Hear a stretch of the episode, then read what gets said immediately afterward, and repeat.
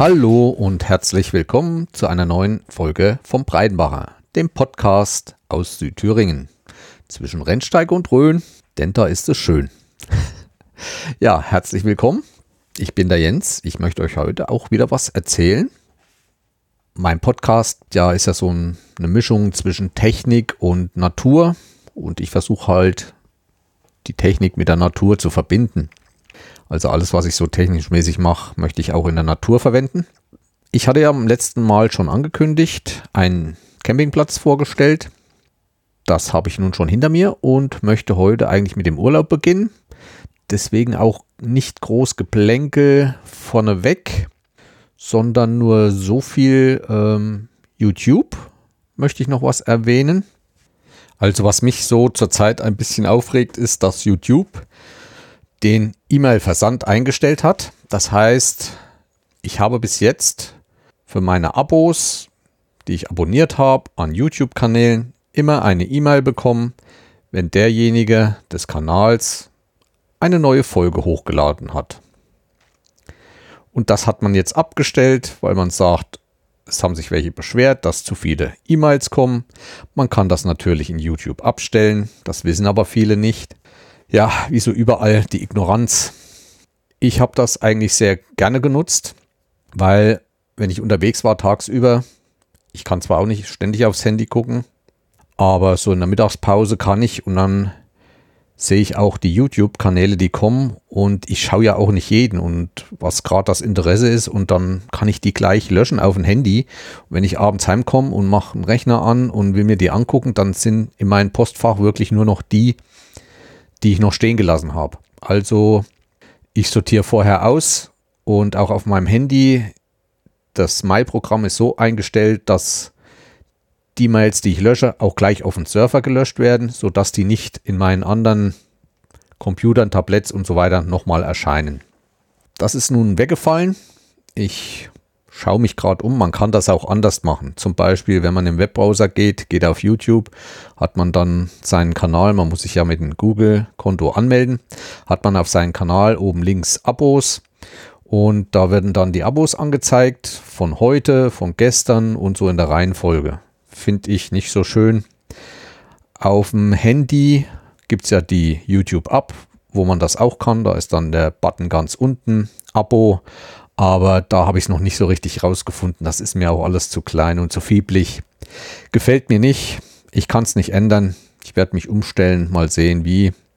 Es sollte auch noch andere Wege geben, dass man da irgendwie, keine Ahnung, Push-Benachrichtigungen dann als E-Mail weiterleitet oder sonst was. Keine Ahnung. Mal sehen.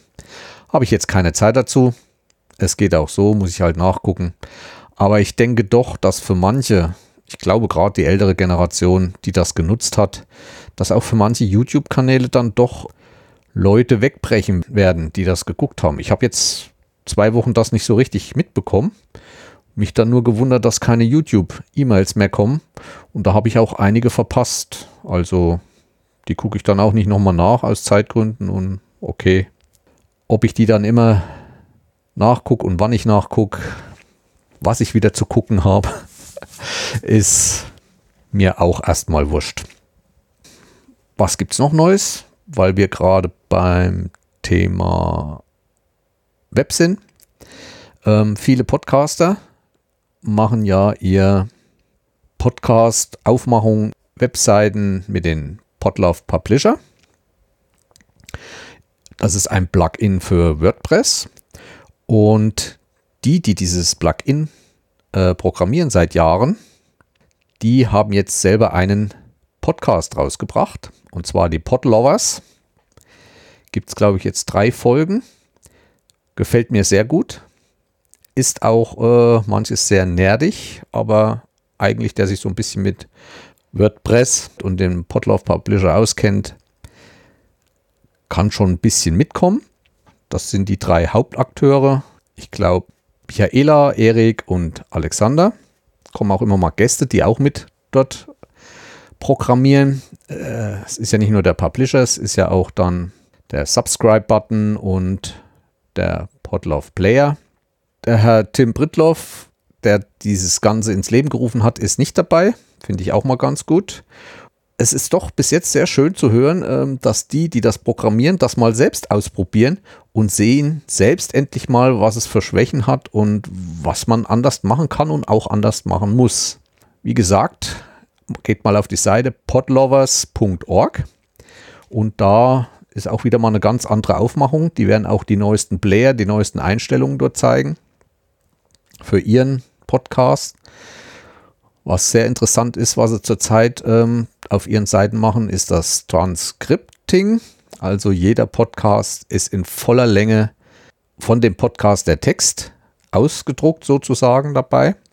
Auch immer, wer das gesagt hat und so weiter. Auch darüber wird gesprochen. Also es wird noch interessante Folgen geben und ich habe schon vieles erfahren, wo ich noch gar nicht mitgearbeitet habe. Also der Podlove Publisher ist sehr umfangreich. Und ich werde auch erstmal dabei bleiben. Wer WordPress nicht so mag oder nicht so mit zurechtkommt, es gibt was Neues und zwar auch wieder ein Tool, um Webseiten zu erstellen. Und zwar nennt sich das Webflow.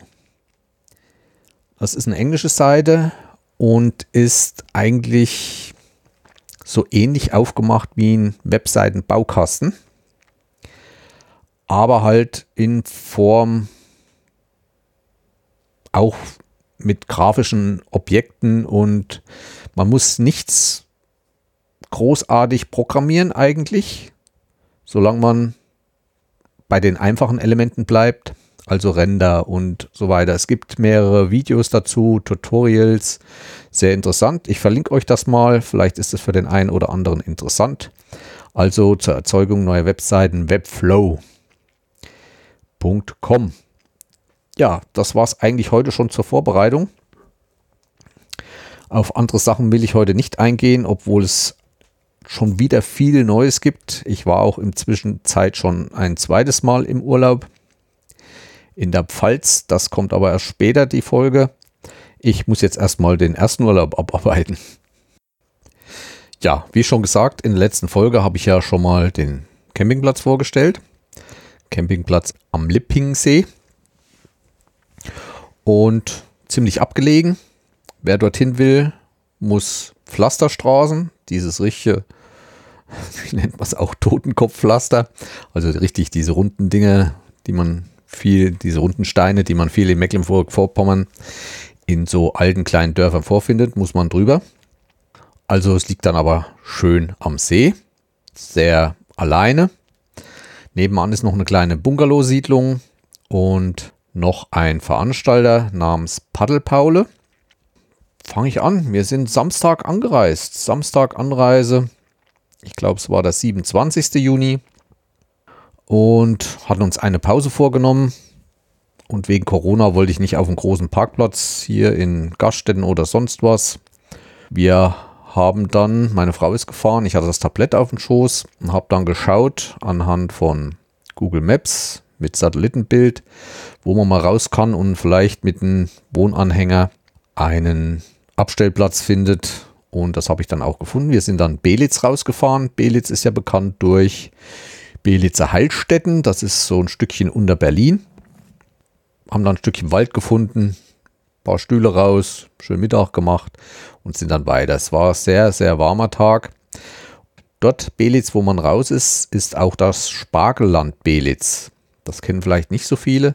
Also riesige Felder, riesige Spargelfelder und auch Spargelhöfe äh, mit Unterbringung, mit äh, Zimmern und allem drum und dran, was dazu gehört. Ja, wir sind dann dort weiter und waren dann am frühen Nachmittag am Campingplatz. Äh, das letzte Stück von dem Campingplatz standen dann links und rechts plötzlich ganz viele Autos dachte man schon, ach, ist schon der Campingplatz oder was? Nein. Die standen auf einer Wiese mitten am Dorfrand. Wir wussten nicht, was das zu bedeuten hat, wo die waren. Dachten, ja gut, vielleicht ist hier irgendwo noch ein kleiner See, wo sie baden oder was. So am Dorfrand standen mitten auf der Wiese Autos. Kein Mensch da. Dann geht es noch ein Stückchen Teerstraße runter und dann kommt eine Buswendeschleife und direkt an der Buswendeschleife ist dann die Einfahrt zum Campingplatz. Ach, das ist schon alles so ein bisschen, wenn man ankommt, gibt es eine Schranke. Rechts neben der Schranke sind eigentlich zwei Spuren, zwei breite Spuren, ähm, wo man halten kann. Oder man muss direkt auf der Buswendeschleife halten, wenn man neu kommt. Die Schranken ist noch zu. Ja, ich bin dann doch rein ins Gelände und habe mich dann auf der anderen Seite vor der Schranke hingestellt. Kam natürlich dann wieder, die Anmeldung hat etwas länger gedauert durch Corona, jeder einzeln eintreten, es dauert alles ein bisschen. Ich stand dann halt zu weit links, ich hätte noch weiter nach rechts fahren sollen oder ganz und gar meinen Hänger wieder rausfahren sollen. Dann wäre aber wieder der Bus gekommen. Also das ist nicht so einfach. Und man hat sich ein bisschen alteriert, weil ich da stand. Eigentlich ist das die Einfahrt vom Campingplatz, weil da der Button war, wo man seine Campingkarte, Campingplatzkarte dran halten muss, damit die Schranke hochgeht. Auf der anderen Seite war die Ausfahrt. Die ging dann geradeaus, wenn man von innen kam. Daneben war noch einer, aber da passt maximal ein Auto mit einem Wohnanhänger hin. Also wenn da mehrere gleichzeitig kommen, passt der Bus nicht mehr in die Wendeschleife. Also egal. Hat so ungefähr eine halbe Stunde gedauert, halbe, dreiviertel Stunde, bis wir unsere Sachen hatten und konnten dann rein. Wir hatten ja den Platz vorbestellt. Unser Platz hatte halt keinen Rasen, der war richtig sandig, was mir nicht so gefallen hat. Aber wie gesagt, dafür waren wir regelrecht eingezäunt von Bäumen. Es war eines der kleinsten Plätze. Man hatte auch einen kleinen Blick auf den See durch die Bäume. Aber wir haben gerade so hingepasst. Also ich habe einen sehr kleinen Wagen, sehr kleinen Hänger und das Auto noch drauf. Davor das kleine Vorzelt, paar Stühle. Ich glaube, ich habe auch in der Bildergalerie ein oder zwei Bilder davon reingehangen. Apropos Bildergalerie, die habe ich unten verlinkt. Die ist wieder bei mir auf Flickr zu dieser Folge. Und ich habe alle Bilder dieses Urlaubs in eine Galerie. Habe aber jedes Bild zum jeweiligen Thema benannt. Also ich hatte einen Ausflug nach Neustrelitz gemacht und die Bilder von Neustrelitz heißen dann halt auch Neustrelitz und so weiter. Also wenn ihr hört und guckt euch gleichzeitig die Bildergalerie auf Flickr an, könnt ihr da eigentlich mitschauen. Apropos Bilder und Galerie, es gibt ja zurzeit ziemlich große Diskussion um diese Kapitelbilder, die jetzt viele reinmachen. Ich persönlich werde keine reinmachen. Erstens mal ist wieder sehr viel Arbeit und zweitens sehe ich nicht so richtig den Sinn, weil ich von mir ausgehe, mag für andere schön sein, wenn ich Podcasts unterwegs höre, selbst im Auto, dann ist mein Handy immer auf dunkel geschalten. Also ich konzentriere mich aufs Autofahren und gucke nicht ständig aufs Handy und gucke mir die Bilder an. Und auch beim Arbeiten, wenn ich höre, muss ich mit Gedanken oder muss ich mit den Augen bei der Arbeit sein und kann nicht ständig aufs Handy gucken, was dann daneben auf dem Tisch liegt. Mag bei anderen anders sein. Ich sehe nicht so den Sinn und ich denke auch, ja, vom Aufwand her wird es sich nicht lohnen, weil die meisten doch nicht gleichzeitig schauen. Ist zwar eine schöne Sache. Ich höre ja mit AntennaPod, das ist mein Podcatcher. Und der zeigt die zurzeit sowieso noch nicht richtig an. Ich habe schon bei anderen geschaut und habe auch versucht, dass ich die sehe. Bei mir geht es nicht und ich wechsle jetzt deswegen auch nicht den Podcatcher. Ich bleibe bei Antenna Pod. Mir gefällt der und guter Service wird ständig weiterentwickelt. Das ist für mich die Hauptsache und wenn ich eine Frage habe, schreibe ich an den Entwickler und kriege sehr, sehr schnell Antwort. Wobei ich den Entwickler auch mal auf einer Subscribe persönlich kennengelernt habe. Ja, wie gesagt, Bilder dann auf Flickr. Da könnt ihr das mitverfolgen, was ich so erlebt habe. Die Bilder sind alle mal bearbeitet. Ja, es war dann Nachmittag, was man so macht. Man erkundet den Campingplatz. Ich hatte es ja in der letzten Folge schon erzählt.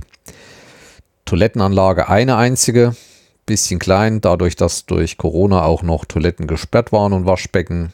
Nee, Duschkabinen glaube ich nicht. Dreimal am Tag wurde gereinigt, da waren die zu für jeweils eine Stunde oder eine halbe Stunde. Ansonsten ist, bin ich mir, bin ich kaum mit Leuten dort zusammengekommen. Also es war, hatte ich auch gesagt, regelrecht leer. Also halb, dreiviertels voll der Platz, sodass noch viel Stellplätze dazwischen frei waren. Auch die Wagen konnte man ziemlich freistellen. Also war nicht in Reihe und Glied, wie es auch auf dem Plan aussah, sodass auch große Abstände äh, möglich waren. Brötchen gab es frühs, und Fahrradverleih, Kanuverleih, Kajakverleih war direkt dort mit. Ja, wie gesagt, schon das Personal war ein bisschen unterdimensioniert, wurde von einem Herrn und dessen Mutter und manchmal noch eine Aushilfe gemacht. Die haben Brötchen verkauft, die haben den Verleih gemacht, die haben Anmeldung gemacht, die haben alles gemacht, wenn es auch Probleme gab. Aber nichtsdestotrotz, schöner Campingplatz, sehr viele Bäume drumherum, so dieses mecklenburgische Kieferngewusel. Sandboden und auf den größeren Plätzen dann, auf den größeren Flächen war dann viel Gras, also ist nicht nur alles Sandboden. Wir hatten halt ein Stück erwischt mit viel Sand. Naja, hat man halt ein bisschen mehr gekehrt tagsüber. Man hatte ja Zeit. Ja, alles aufgebaut, hat uns alles gefallen. Unten am See war dann die Anlegestelle, ein Steg. Man konnte baden, man konnte sitzen, abends noch ein Bierchen trinken. Der Kiosk hatte abends manchmal noch auf. Es ist auch ein Campingplatz für Kanufahrer und Kajakfahrer, also Paddelboote. Da kamen abends viele Leute immer und viel Jugend, die dort angelegt haben und dort ihre Zelte über Nacht aufgebaut haben. Manchmal zwei, drei Tage blieben und dann wieder wegfuhren oder nur eine Nacht blieben. Da unten änderte sich ständig die ganze Zeltbagage. Um die Ecke ein Stück außerhalb war dann der Paddelpaule, hatte da sein Refugium. Da muss ich sagen, die hatten ziemlich viele Paddelboote liegen. Der muss ziemlich groß sein, was man so nicht sieht. Und da haben wir dann gefragt, das hat auch mit diesen Autos, die dort am Ortsrand standen, das war der Parkplatz vom Paddelpaule. Und die haben dort geparkt und von dort ihre großen Touren gemacht. Drei Tage, fünf Tage, glaube ich, kann man buchen und sieben. Und waren dort unterwegs und dort standen halt die Autos von diesen ganzen Kanuten. Der muss um die 200 Boote haben. Wahrscheinlich nicht alle dort. Ich weiß nicht, ob er noch woanders eine Stelle hat. Aber der Platz war ziemlich groß dort. Dort konnte man auch wieder zelten beim Paddel Paulo und baden, Strand. Ja, eine Hütte mit Imbiss. Ja, mehr davon später. Der Montag kam, halt der Sonntag. Samstag Anreise, der Sonntag. Der nächste größere Ort war Miro. Miro, eine kleine mecklenburgische Stadt.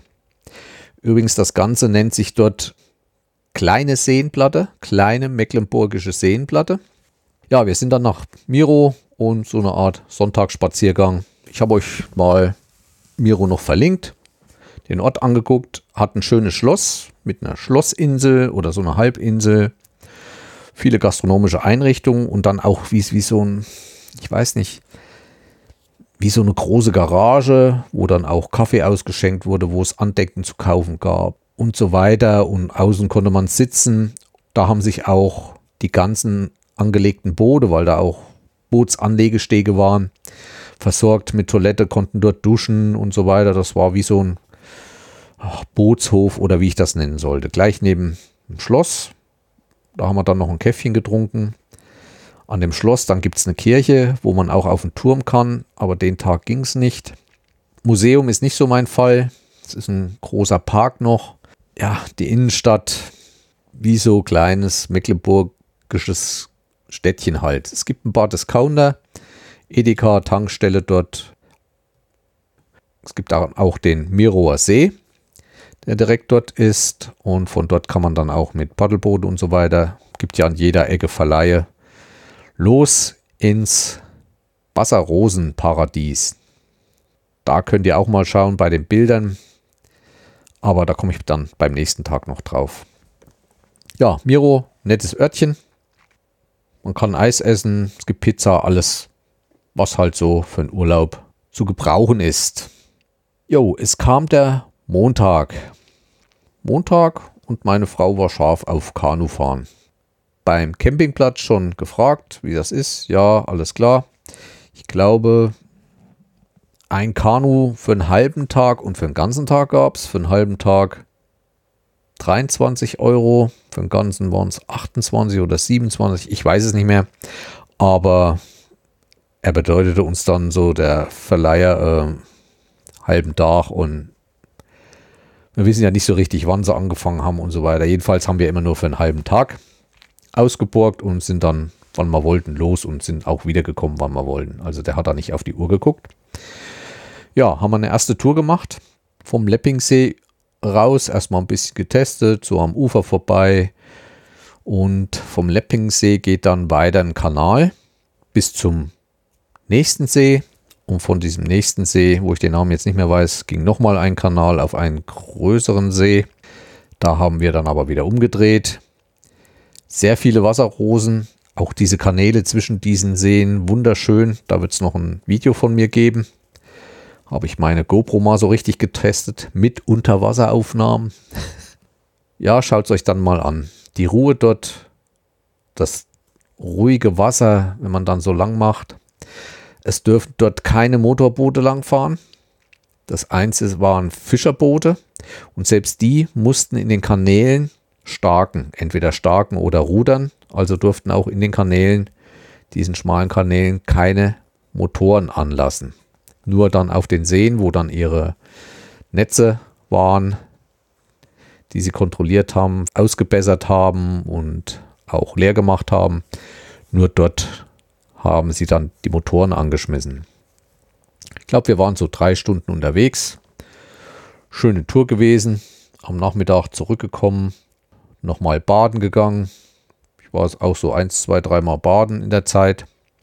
Das Wasser war herrlich. Ja, man konnte richtig entspannen. Es war wirklich ruhig, keine Straße daneben, wo ständig Autos lang fuhren. Die Autos konnten übrigens am Campingwagen abgestellt werden, am Wohnwagen. War alles sehr angenehm dort. Also mir hat es gefallen von der Ruhe her. Man konnte ein bisschen wandern gehen, hinten dran, rundherum alles wunderschöner Wald, ohne Berge allerdings. ja, es kam der Dienstag. Dienstag wollten wir dann schon mal ein bisschen mehr. Wir sind dann zwischen unserem Campingplatz, das nächste Dorf war glaube ich Schillerdorf. Da kommt man dann auf so eine größere Hauptstraße wo es dann nach Miro geht. Miro, wie viele Kilometer? Acht bis zehn Kilometer entfernt.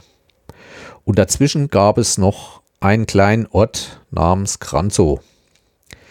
Kranzow bestand eigentlich hauptsächlich aus einem riesigen Ferienpark. Ferienpark Miro. Der war, glaube ich, auch von einer Immobilienfirma gestellt worden, Dr. Limburg Immobilien. Wunderschöne Ferienhäuser, große Ferienhäuser, manche mit Kamin draußen, manche nicht und so auf schwedische Art, so gelb-rötliche Häuser, von außen alles mit Holz. Ja, es gab dann einen Strand auch dort zum Baden, auch mit Gaststätte dabei, großen, riesig großen Kinderspielplatz, also Granzo, das Ferndorf kann ich jedem empfehlen, der Kinder hat. Viele Sachen für Kinder in dem kleinen Ort, viele so kleine Imbisse, ein, Wohnwa äh, ein Verkaufswagen mitten auf einer Wiese und drumherum standen Stühle, das hat mich so ein bisschen an Schweden erinnert. Da gab es das immer mal so, wenn man so nachmittags seine Fika getrunken hat, also seinen Nachmittagskaffee. Die haben dann auch ein Haus und stellen ein paar Klappstühle auf die Wiese, einfach so, ohne Wege, ohne irgendwas. Schön gemacht. War sehr schön. Ja, wir haben dann Parkplatz gesucht und eigentlich der einzige große war gleich Anfang von diesem Feriendorf und da war auch ein großes Gebäude für Fahrradverleih. Also man konnte dort alles Mögliche mit Helm und, und für die Kinder gab es wieder Bobbycars und, und Tretautos und Kinderfahrräder und für die Großen, ich habe jetzt nicht weiter geguckt, ob es auch ähm, E-Bikes gab, aber das war schon ein großer Laden. Hat uns ein bisschen leid getan. Die Öffnungszeiten waren nicht so lang, früh von 9 bis um 12 und nachmittags nochmal, weil kaum Leute da waren. Ich denke durch Corona. Aber wir waren nicht wegen dem Ferndorf und zur Besichtigung da, sondern wegen dem Wald bei Kranzow.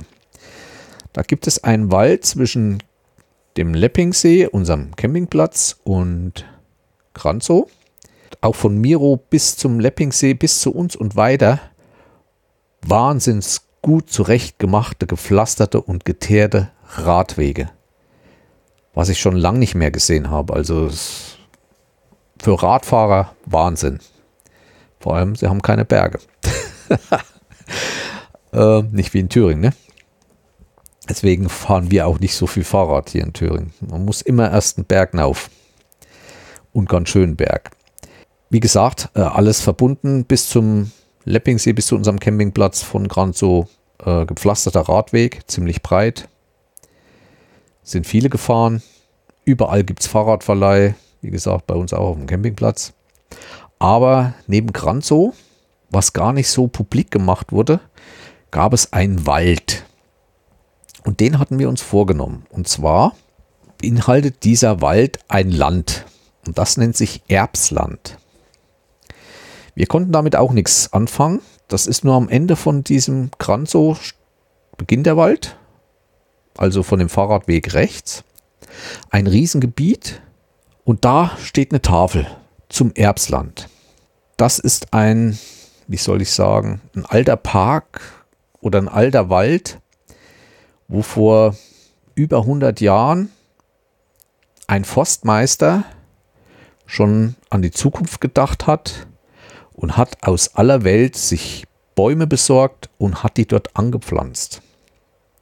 Aus den verschiedensten Ecken der Erde, auch von einheimischen Arten von, es gibt ja nicht nur die allgemeine Fichte, es gibt ja Schwarzfichte, es gibt verschiedene andere Fichten, Tannen, Eichenbäume gibt es ja auch die verschiedensten, Buchen und so weiter.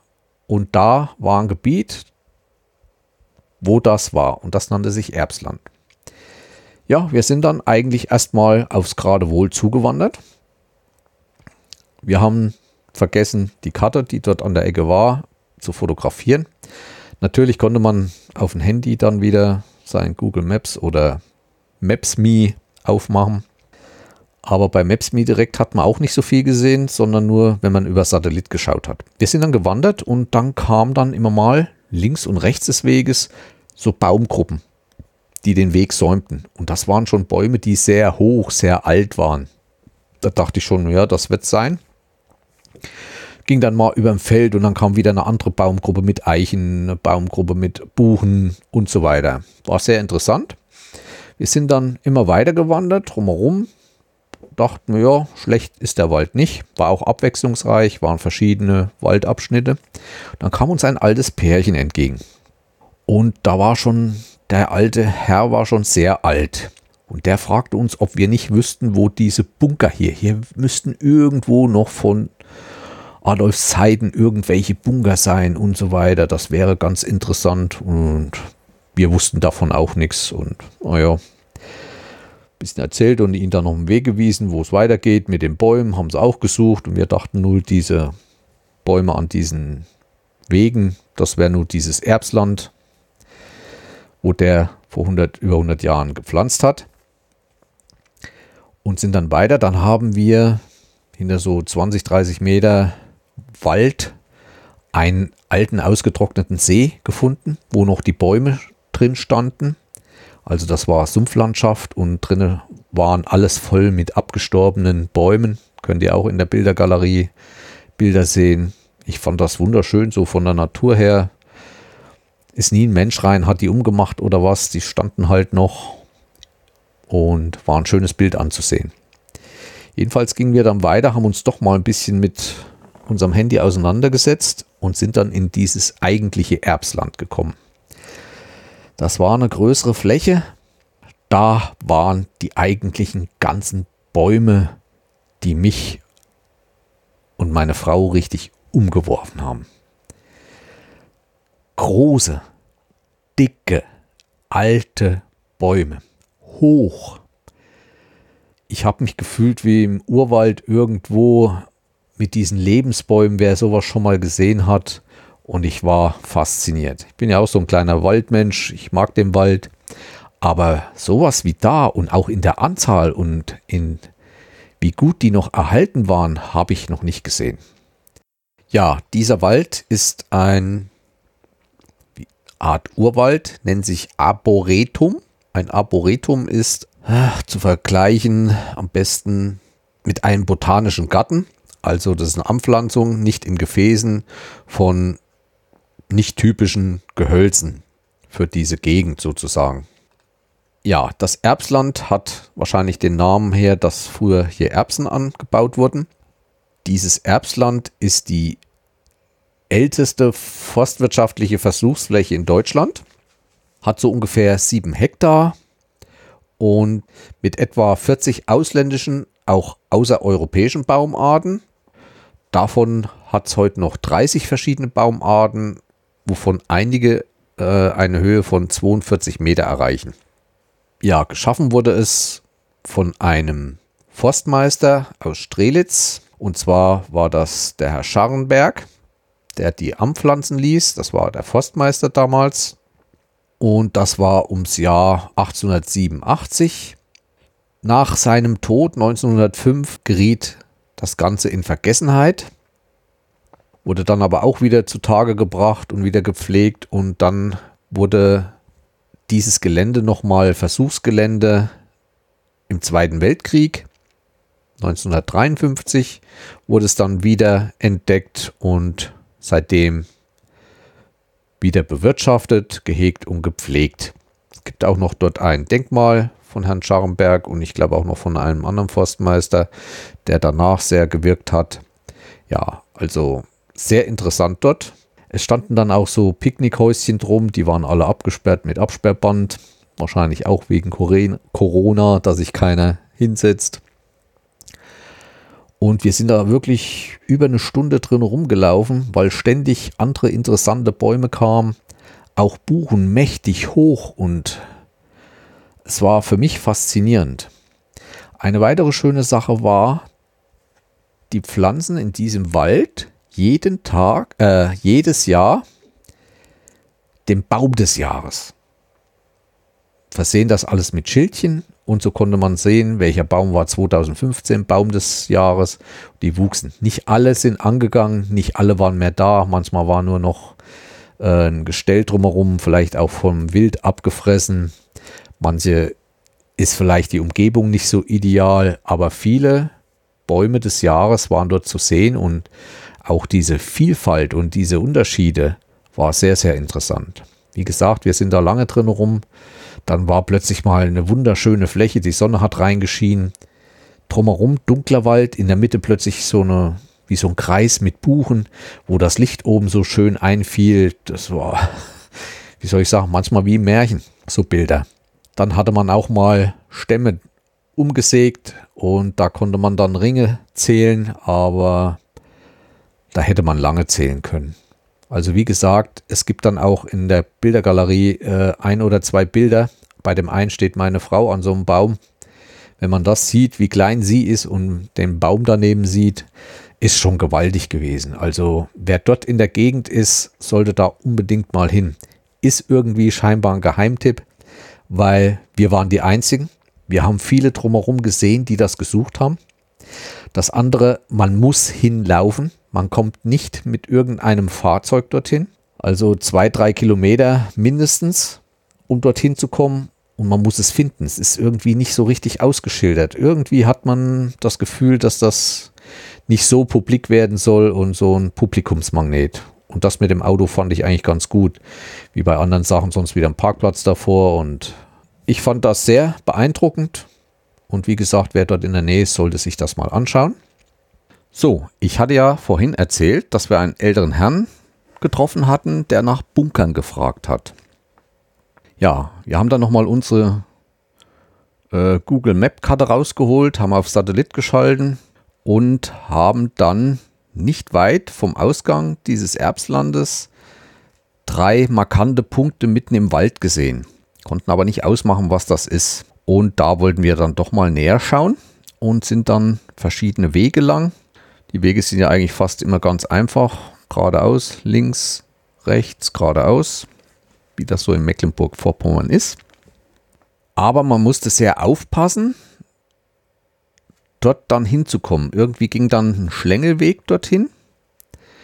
Und den haben wir dann auch gefunden. Auch wieder kein Schild und so weiter. Und ich glaube, es war auch wieder Munitionsgebiet und Sperrgebiet und man durfte nicht da frei rumlaufen. Aber ich dachte, auf dem Weg dürfte eigentlich nichts passieren. Der Weg wird öfters gelaufen. Ich glaube nicht, dass da noch alte Munition rumliegt. Ja, da sind wir lang und nach zwei, drei Minuten waren wir an den Bunkern. Ich habe nicht so viel Informationen. Es sind dort auch keine Schilder, um was es sich handelt. Ich weiß nur, dass es auch aus Adolfs Zeiten war und das war ein Testgelände. Auch damals ist dieser, dieses Erbsland äh, in Vergessenheit geraten durch diesen ganzen Krieg. Vielleicht auch gut so. Aber die Bäume standen da doch sehr gefährlich, weil dort Versuche gemacht wurden mit Hochbunkern. Also es wurden Bunker wie Hochhäuser gebaut in die Höhe, waren nicht so hoch, vielleicht 20 Meter hoch oder so. Richtig stabil, extreme Betonwände und ich vermute, dass man dann da drauf geschossen hat mit Flugzeugen und sonst was und hat die Festigkeit überprüft. Es war eingezäunt, es waren drei Türme, die waren eingezäunt. Zwischen den Türmen lagen viele Betonteile, große. Also das ist schon so ein Ort Lost Places. Wer da Interesse hat, kann da mal hin. Aber meiner Meinung nach auch gefährlich. Ich glaube, in den Dingern kann man auch rumklettern. Ich bin nicht rein. Ich wollte da keine Probleme oder Schwierigkeiten haben. Wir sind dann drumherum, geht ein dünner Weg. Den kann man lang und am Ende des Weges, also in der Einrichtung, geht dann nochmal ein schmaler Pfad weiter. Ein Trampelpfad, den bin ich dann auch noch lang und habe dann noch einen weiteren Bunker, der nicht mehr so hoch war, gefunden. Und da habe ich ein richtiges gutes Bild gemacht, weil in dieses riesen Betonteil, da muss man eine Granate oder irgendwas richtig eingeschlagen haben. Aber halt nicht zerstört, sondern wirklich nur in der Mitte ein Loch und nach allen Seiten rundherum gespreiselter Beton.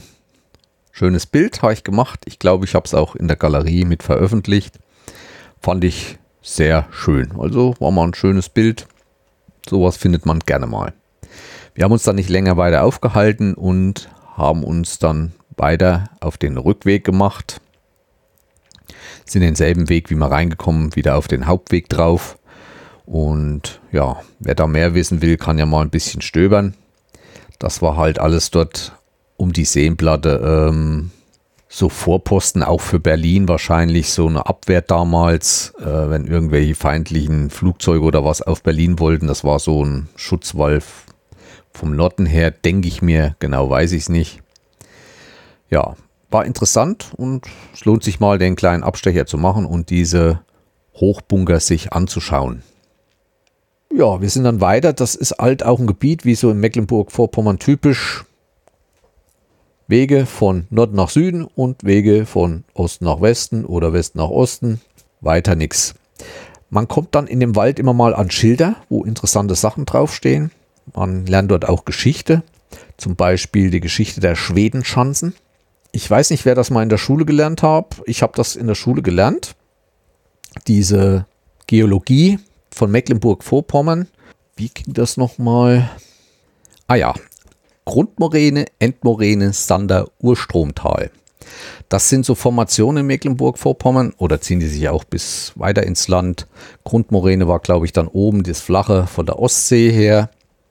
Und es gibt ja dann immer mal so Art Hügel und Verwerfungen.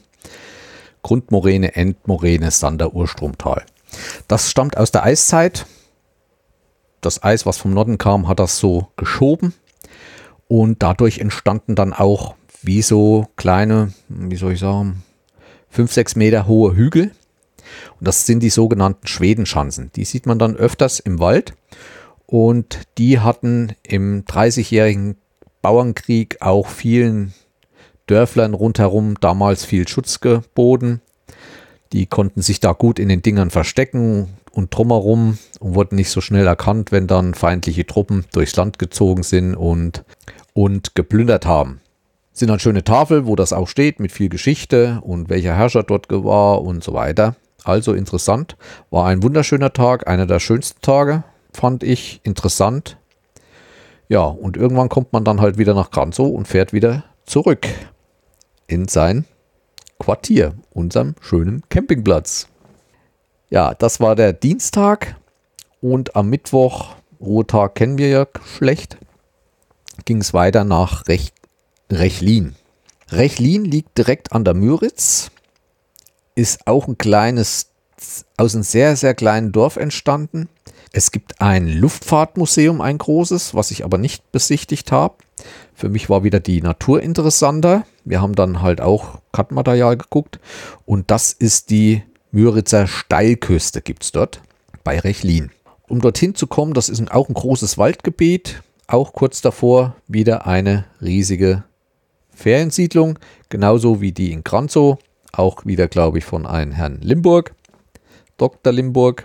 Da gab es dann auch schon, die war, glaube ich, noch größer, da gab es ein Hochhaus und alles Ferienwohnungen in dem Hochhaus mit wunderschönem Blick über die Müritz und war ein bisschen schöner noch, also wie Kranzow. Auch am Strand eine große Betonfläche oder gepflasterte Fläche und da standen Imbisswagen mit allem drum und dran. Ein Spielhaus war auch für die Kinder. Das Wetter war den Tag nicht so schön, hat genieselt, aber wir haben uns ein Eis geholt und trotzdem mal auf so eine Bank gesetzt. Ja, und dann wollten wir an die Müritz-Steilküste. Und da gibt es in diesem Gebiet so gut wie kaum Wege. Wir sind dann einen Weg, der fast der Straße, parallel geht eine Straße, die weiter dann geht in Richtung Böker Mühle, glaube ich. Und da geht ein Waldweg lang. Den konnte man lang gehen. Und dann wollten wir irgendwann mal einen Weg links rein. Und da wäre man auch noch so einen Kilometer, hätte man da laufen müssen oder zwei, bis man dann an diese Steilküste gekommen wäre. Aber wir haben es diesen Tag nicht geschafft an die Steilküste, weil überall Schranken waren und große Schilder mit Sperrgebiet und ja, irgendwelche alten Waffen und Munitionsdepots und verstreuten Sachen soll es dort gegeben haben. Ob das nun stimmt, weiß ich nicht. Man ist sich die Gefahr nicht eingegangen. Ich denke, wenn man auf dem Wegen geblieben wäre, wäre nichts passiert, aber wir wollten halt kein Ungemach. Wir Deutschen hören ja schön, wenn ein Schild kommt, machen wir das, was auf dem Schild steht. Und ja, deswegen sind wir nur diesen hinteren Weg lang. Ganz hinten am Ende sind wir dann noch mal ein Stückchen im Wald reingekommen, weil da kein Verbotsschild mehr war. Da sind wir aber auch nur an einen Kanal gekommen, der von der Müritz reinführte. Sehr idyllisch, wo auch dann Motorboot lag. Und das war richtig versteckt dann. Von wo die kamen, weiß ich nicht. Und sind dann eigentlich wieder zurück. Ja, das war dann dieser Tag, sind nochmal in Rechlin ein bisschen gelaufen, aber sehenswertes gibt es da auch nicht. Andenkenladen war ganz nett, ein Riesenladen, wo es eigentlich alles gab. Fahrräder, Zubehör und Geschirr und das war eigentlich Rechlin und schade. Ich wäre gerne mal an diese Müritz-Steilküste gegangen, aber das Wetter war halt auch nicht so. Und vom Strand her, also von diesem Ferienzentrum, kam man auch nicht hin. Das war der Mittwoch. Ja, und dann Donnerstag vom vielen Laufen zwei Tage, dachten wir, müssen wir mal wieder ausruhen. Und dann wollten wir den nächsten Tag mit dem Fahrrad eine Tour machen. Am Campingplatz Fahrräder ausleihen, Bescheid gesagt schon und so weiter. Er hat uns das reserviert und alles klar und wir sind los und ich hatte einen Platten nach ein paar Metern und wieder gepumpt und wieder Platten. Also unsere Fahrräder waren defekt. Schade. Haben sie dann zurückgebracht und gleich ein Kanu genommen, um den Tag nochmals mit einem Kanu zu nutzen. Und diesmal sind wir in die andere Richtung vom Leppingsee gefahren und zwar in Richtung Miro. Auch wieder so schmalere Kanäle. Und da waren dann richtige Seerosenmeere. Also ich glaube, der eine, der war bald einen Kilometer breit und auch einen Kilometer lang. Wunderschön. Und selbst da mussten dann irgendwelche unbedingt mit dem Kanu noch durchschippern, obwohl da viele Tiere sich drin aufhielten, Enten, Schwäne, Kraniche und so weiter. Naja, egal. Da sind wir dann bis zum Mirower See, also bis zu diesem, waren wir schon bis Miro? Nee, bis Kranzow, bis zu Kranzow, also bis zu dieser großen Feriensiedlung. Und sind dann auch wieder zurückgeschippert, schön langsam, haben uns Zeit gelassen und richtig gechillt auf dem Ding. Also das war so ein, ich glaube, das sind diese 0815 Kanos, grün meistens und naja, zwei oder drei Sitzbänke und da sind wir dann dort mit rumgeschippert. Wir hatten nicht das schönste Wetter, es hat nicht geregnet, es war bewölkt, aber andererseits auch ganz gut, denn wenn man auf so einem Kanu ist und dann ganzen Tag die Sonne von oben drauf platzt, ist, glaube ich, auch nicht so ohne. Jo, das war schon der Donnerstag. Abends dann kam die Sonne raus, habe ich noch schöne Bilder unten am Steg gemacht und waren auch noch mal baden.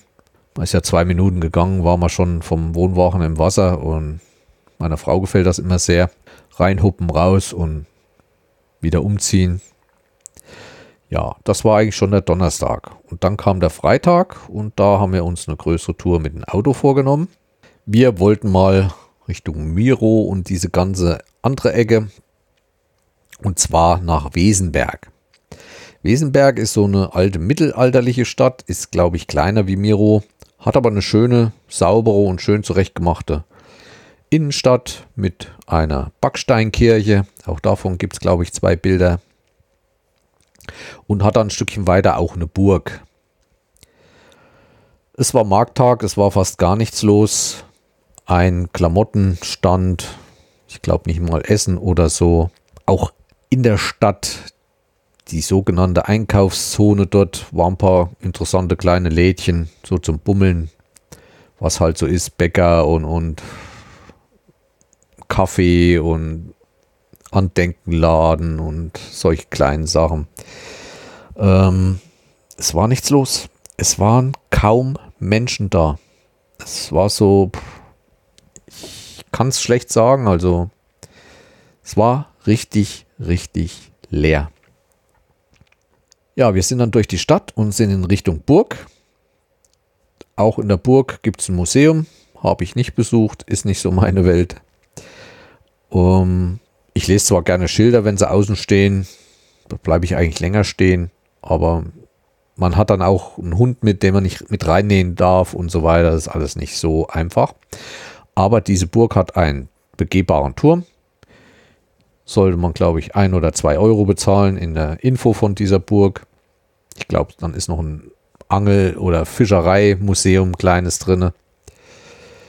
Toiletten sind dort und dann sind wir mal auf den Turm. Auch da gibt es ein paar Aufnahmen. Die Gegend ist nicht so spektakulär, halt alles flach und von Weiden sieht man immer mal Wasser. Unterhalb der Burg dann wie so eine Festwiese und dann gibt es dann auch ein Stückchen weiter dann wieder Kanuverleih und auch so ein Imbiss, aber auch alles zu. Wahrscheinlich doch zu wenig Andrang und dass es sich überhaupt lohnt aufzumachen. Ein Stückchen weiter war dann ein Fischerhof. Von diesen Fischerhöfen haben wir einige dort oben in Mecklenburg-Vorpommern gesehen. Sind sehr schön, also es gibt trotzdem noch ein paar Fischer, die auch dieses Handwerk betreiben, jeden Tag rausfahren, ihre Reusen leer machen. Und die haben dann so einen Fischereihof und da ist meistens auch ein Imbiss dabei. Draußen stehen schön Bänke. Natürlich alles mit Maske, Abstand und so weiter. War kein Problem. Auch die Bänke, alles stand sehr, sehr weit auseinander. Die Leute haben darauf geachtet, dass eigentlich jede Familie so sich ein Tischgruppe genommen hat. Man konnte Kanuten, Kajak beobachten, wie die ankamen. Die haben auch dort dann Mittag gemacht und sind dann wieder weiter von dort. Ähm, viele Schwalben, auch da habe ich mal ein, zwei Bilder reingemacht in die Galerie. War sehr angenehm. Die Sonne war so ein bisschen mit Wolken, war richtig schön zum Chillen. Ja, es war dann aber auch schon ein bisschen später, so um zwei. Und eigentlich kann man ja nach Mittag dann auch gleich Kaffee trinken. So 200 Meter entfernt war gleich wie so ein größeres Haus, wie so eine größere Villa und die machten Kaffee, backen jeden Tag, ich glaube, bis zu sieben Kuchen, eigenbacken mit Blaubeeren und all möglichen Kram, mit viel Cremezeug, aber auch andere und verkaufen den dann dort. War sehr, sehr lecker, der Kuchen, muss ich sagen, obwohl ich nicht so ein Kuchenesser bin. Und einen schönen Kaffee dazu. Auch hinten drauf einfach hinter dem Haus eine einfache Wiese zwei, drei Strandkörbe, eine kleine Terrasse mit ein paar Stühlen, aber es war alles ziemlich gediegen und weit auseinander.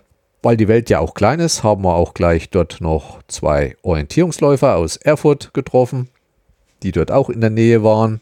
Ja, war sehr schön. Wir sind dann auf dem Rückweg noch einen größeren Umweg gefahren, weil wir uns die Landschaft so anschauen wollten. Und sind in Richtung Flieter Mühle. Ich weiß nicht, wer da schon mal dort war. Das ist Flieter Mühle zwischen Retzsee und Fitzsee. Und da ist auch wieder wie so ein Ferienpark, aber nicht so ein moderner irgendwie. Die, ich weiß nicht, ob das mal eine alte landwirtschaftliche Produktionsgenossenschaft war dahinter. Das war, sah mehr so aus wie Baracken. In der einen kleineren war ein großer Imbiss. Die haben da richtig gut gekocht. Also Pommes, ordentliche Pommes und so. Also Imbiss konnte man nicht sagen, hat ein unwahrscheinlich großes Angebot und drumherum auch wieder eine ganz einfache Wiese ohne irgendwelche Wege und so und da schön verteilt, so Klappstühle mit Tischen aufgebaut und da konnte man sitzen. Es gab auch eine große Lagerfeuerstelle, also die haben da auch abends gesessen, konnte schön Bierchen trinken, aus dem Fass. Obwohl gab es glaube ich nicht, die haben glaube ich auch nur Flaschen ausgeschenkt. Ja, war auch schön. Und hinten haben die dann noch so große Sachen. Also da gibt es Apartments, die sie da reingebaut haben, schön zurecht. Es gibt Zimmer zum Mieten. Es gibt ein Heuhotel. Es gibt äh, einfache Schlafübernachtungen. Also in diesen Riesenhallen, wie so mit, mit Stoffwänden abgetrennt, wo man sich dann reinlegen kann, wenn man nur äh, vom Paddeln kommt und abends eine Schlafstelle braucht. Ein Zeltplatz gibt es dort. Das ist allerdings eine Stelle, der Fliet, die Flietermühle, wo links der Kanal aufhört und rechts wieder beginnt oder umgekehrt. Und auf der anderen Seite, wo der Kanal weitergeht, ist auch nochmal ein Feriendorf mit einem großen Campingplatz. Und so viel ich weiß, war das sogar ein FKK-Campingplatz. Also der war eingezäunt und mit hohen Sichtblenden verdeckt. Und davor waren aber ein großer Zeltplatz für Kanuwanderer auch eine größere Baracke dort dabei mit Imbiss, mit Info, mit Anmeldung und allen drum und dran. Kleinen Laden, glaube ich. Gaststätte. Also alles, was man so zum Camping braucht. Die eigentliche Mühle war noch ein großes Mühlrad. Auch das könnt ihr auf den Bildern sehen. Auch sonst. Das Interessante an der Stelle war halt, wer dort kam, egal von welcher Seite, musste halt sein Paddelboot, Kajak, Kanu nehmen, ansacken und musste das, naja, so 100 Meter weit tragen um es auf der anderen Seite von der Straße wieder in den Kanal zu setzen und wieder weiterzufahren. Also gab es keine Brücke irgendwie, wo man drunter durchfahren konnte. Ja, war sehr interessant. Haben auch so nochmal zwei Stunden rumgesessen und geschaut. War eine schöne Gegend. Es ist halt, was mir auch äh, immer wieder gefällt, wo ich auch immer erzähle, das ist so ein bisschen rustikal, noch so alt und, und nicht so fein gepflegt und mir liegt sowas eigentlich mehr ja, von dort sind wir dann eigentlich auch wieder Richtung Miro und dann zurück zu unserem Campingplatz über das schöne Kopfsteinpflaster. Also mein Fahrzeug, mein Zugfahrzeug, alle Achtung, was der gerappelt hat und über das Pflaster fahren musste in diesem Urlaub. Aber alles noch fest und gut, auch wieder heimgekommen. Natürlich habe ich euch zu vielen Stationen auch wieder äh, unten in die Show Notes die Links reingehauen. Schaut mal vorbei und ich denke, ihr werdet da ganz tolle Anregungen finden für manche Sachen. Tja, ist schon wieder einige Zeit vergangen. Ich komme eigentlich erstmal zum letzten Tag. Es wird zu diesem Urlaub eine zweite Folge geben, die ich aber versuche jetzt ziemlich zügig hinterher zu schicken. Ich hoffe, dass ich es innerhalb einer Woche schaffe, weil ich ja auch schon wieder einen nächsten Urlaub noch zu verplappern habe. Am Samstag war es dann, wir haben Bekannte dort oben in der Ecke und zwar in Blaue, bei Blaue am See, bei Blau am See. Die haben auch mal bei uns in Schmalkalden gewohnt, waren von der Küste und sind nach der Wende wieder dort hochgezogen. Und die wollten wir besuchen und natürlich was unternehmen. Und sie machten den Vorschlag, in Stür gibt es einen Bärenwald. Da wollten wir uns dann nachmittags so um 14 Uhr treffen. Ja, haben wir gedacht, was machen wir mit dem Vormittag? Sind schon dorthin gefahren in die Nähe und da gibt es dann einen Wanderweg zur Dessenower Mühle. Also sind von Stür zur Dessenower Mühle auch durch ein Waldgebiet gewandert mit einem Hund und war auch ganz interessant. Auch die Dessenower Mühle, wieder ein riesiges Ferienzentrum mit Turnhalle und Kinderbetreuung und äh, das war schon ein bisschen gehobenere Klasse. Also mit Parkplatz abgeschlossen, Schranke und allen drum und dran. Da sind wir dann auch wieder zurückgewandert und haben uns dann nachmittags in diesem Bärenwald getroffen. Sehr interessant. Ich glaube, der finanziert sich viel selbst. Der hat sich die Aufgabe gemacht, überall aus Zirkussen, aus Zooparks leidende Bären rauszuholen, rauszukaufen und denen dort einen schönen Lebensabend zu geben riesiges Gelände, große Wälder, trotzdem einigermaßen einsehbar fürs Publikum, was ja zahlt. mit einem festen Haus, auch wieder Gaststätte, alles dabei. Und sehr interessant für Kinder. Da sind wir auch so eine Stunde drin rumgewandert. Ich habe nicht so viele Bären gesehen. Es waren so zwei, drei, glaube ich. Aber unterwegs immer mal so Stationen für Kinder, so Gänge und, und, und so Nachahmung von Bärenhöhlen, wo sie reinkriechen konnten. Und viele Sachen. Ja, war ganz interessant. Auch ein bisschen bergig dort, dass man auch mal von oben her schauen konnte. Die Bären lagen meistens träge. Munter werden die auch nur, wenn es was zu futtern gibt. Ja, nachmittags waren wir noch bei den Freunden dort, haben noch Kaffee getrunken und sind dann abends auch wieder zurückgefahren. War auch ein schöner Tag, war auch nicht so heiß und bedeckt, aber es hat nicht geregnet, wie fast die meisten Tage. Das war ganz nett. Ich mag die Sonne eh nicht so. Und gerade so, wenn man in so einem Flachland, flachen Gebiet ist, war zwar viel Wald mit Schatten, aber halt, wenn man auf dem See war oder am Wasser, war es halt nicht so heiß. Das war ganz schön. Das war der erste Teil. In der nächsten Folge geht es weiter. Ihr dürft gespannt sein. Und damit möchte ich mich für heute erstmal verabschieden. Ich hoffe, ihr seid das nächste Mal wieder dabei. Und verbleibe wie immer. Bis bald im Wald. Euer Jens. Tschüss.